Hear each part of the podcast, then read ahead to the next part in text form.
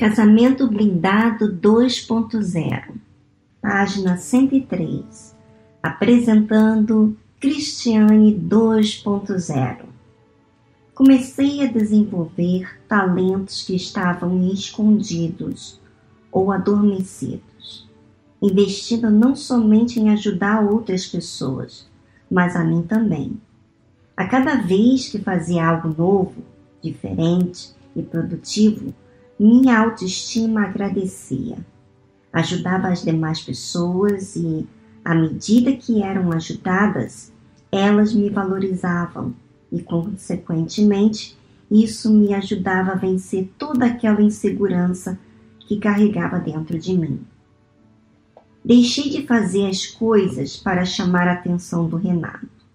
Pude entendê-lo melhor, porque agora estava no mesmo bar.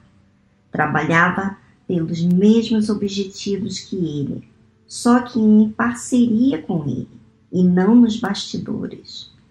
Deixei de focar nele para focar em mim e como eu poderia também desenvolver meus talentos e, com eles, ajudar as outras pessoas. Sair do meu casulo. Incrível como uma simples mudança de foco muda tudo. Os problemas que anteriormente me faziam chorar e reclamar viraram picuinhas que não valiam mais em um centavo de minha atenção. Um exemplo foi a questão do Renato não me levar para sair com muita frequência. Antes, até tentava fingir não fazer questão por um tempo, mas chegava uma hora que eu não aguentava e pronto, tínhamos outra briga. Depois dessa mudança de foco, isso já não merecia ser chamado de problema ou falta de consideração. Eu me adaptei ao jeito caseiro dele. Quando era nosso dia de descanso, não ficava mais na expectativa de que faríamos alguma coisa. Pelo contrário, achava o que fazer em casa. Fazia vídeos no computador, lia livros, alugava um filme, fazia uma limpeza de pele, enfim. Sabe o que aconteceu? Eu me tornei uma esposa bem mais agradável. Não demorou muito para o Renato enxergar essa mudança em mim e me achar mais interessante. O que antes era uma raridade começou a se tornar algo diário entre nós. Nossas conversas eram divertidas, dividíamos ideias, falávamos das nossas experiências diárias sem eu precisar pedir para isso. Tirei o foco do Renato, deixei de criticá-lo por tudo que ele não supria e coloquei o foco em mim. Foi então que consegui me enxergar e ver em que eu estava deixando a desejar.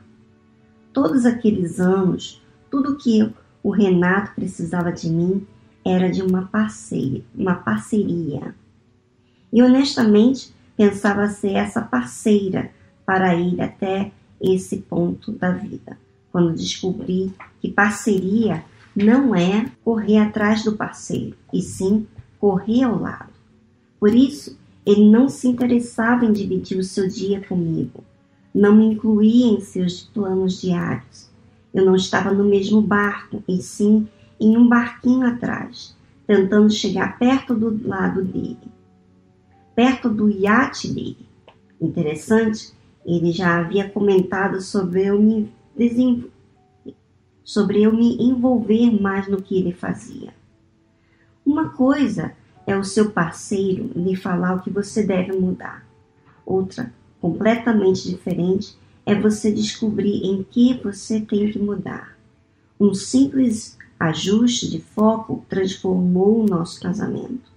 E quando eu já havia me adaptado ao jeito caseiro do Renato, ele se adaptou a mim. Começamos uma competição saudável. Quem agrada mais ao outro? Conseguimos, enfim, nos adequar um ao outro.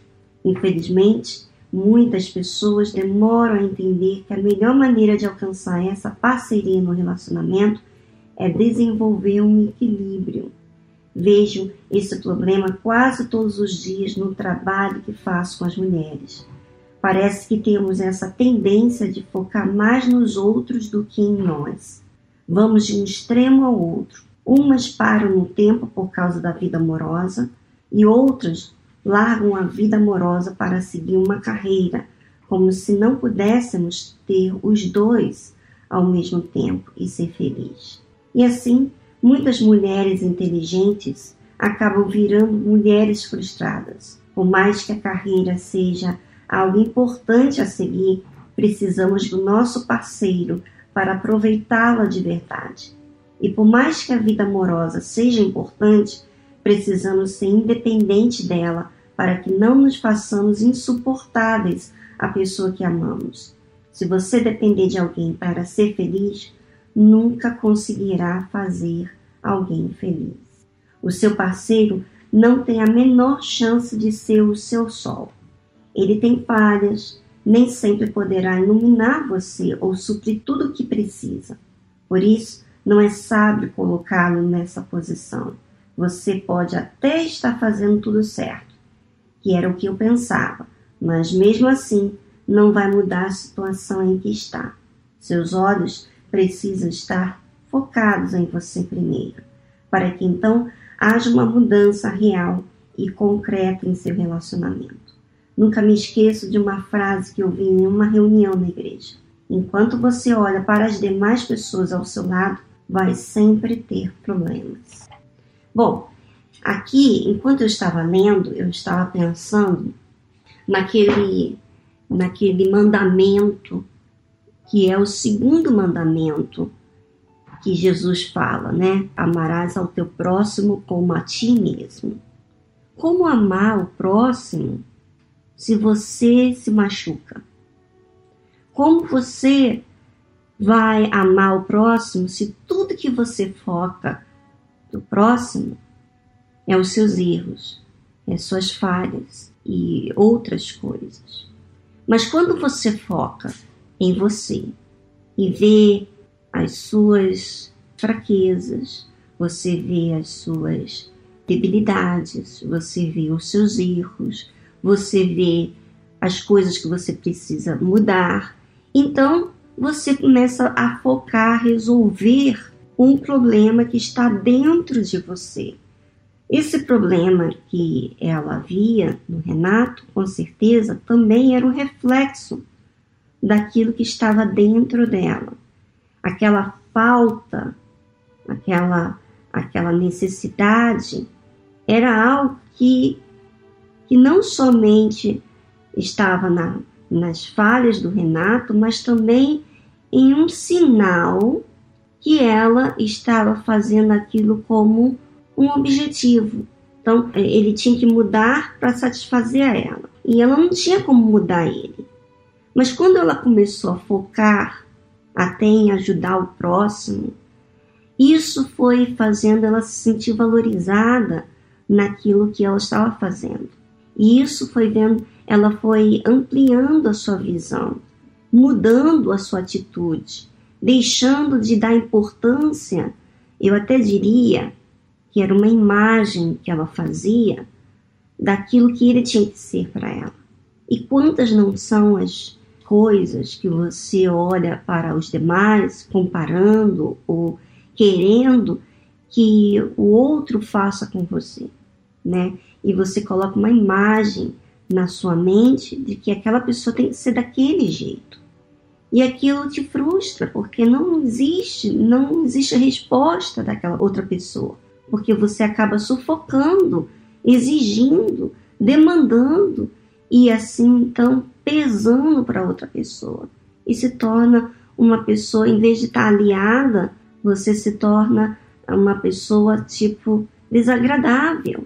E isso você está fazendo com você mesmo. Não só com a outra pessoa, mas também você não usufrui do melhor. Então, o que, que eu diria para você, minha amiga internauta, que quando você olha para dentro de você e quando você vê as suas necessidades, quando você atenta, observa as suas necessidades, elas dizem de um problema que você está focando. E provavelmente esse problema está dizendo de um, de um Deus que você quer servir. Às vezes, você não imagina que isso você está fazendo da outra pessoa um Deus. Tanto é que você fica triste, você fica amuada, você fica distante, você se anula, enfim, por conta de um problema que está dentro de você. Então, vamos focar em atentar para aquilo que você precisa mudar, porque nisso você pode investir, você pode mudar. E aí, sendo que você vai ser uma pessoa agradável e vai fazer com que a outra pessoa também queira agradar você, porque você está se esmerando, você está é, não está mais sufocando, demandando a outra pessoa. Bom, ficamos por aqui e na semana que vem estaremos falando mais sobre o casamento blindado 2.0. Se você está sendo ajudada, então compartilhe o áudio, compartilhe o blog para que outras pessoas venham desfrutar de uma pessoa 2.0, quer dizer, uma pessoa diferente, mudada, que a mente mudada. E você sabe que uma das coisas que você pode investir muito bem é os pensamentos de Deus, que vai tirar aqueles pensamentos errados que você tem das pessoas, da vida. Os pensamentos de Deus são vidas, é vida, aliás, é vida. Pensamento de Deus é vida. E o pensamento de Deus, ele clareia, abrange os seus olhos para enxergar da forma correta, justa e pura. Tá bom? E com isso você pode ver aqui no blog e escutar as meditações que são feitas todas as sextas-feiras por aqui. Tá bom? Um grande abraço para vocês e semana que vem estaremos dando continuidade ao livro Casamento Blindado. Até lá!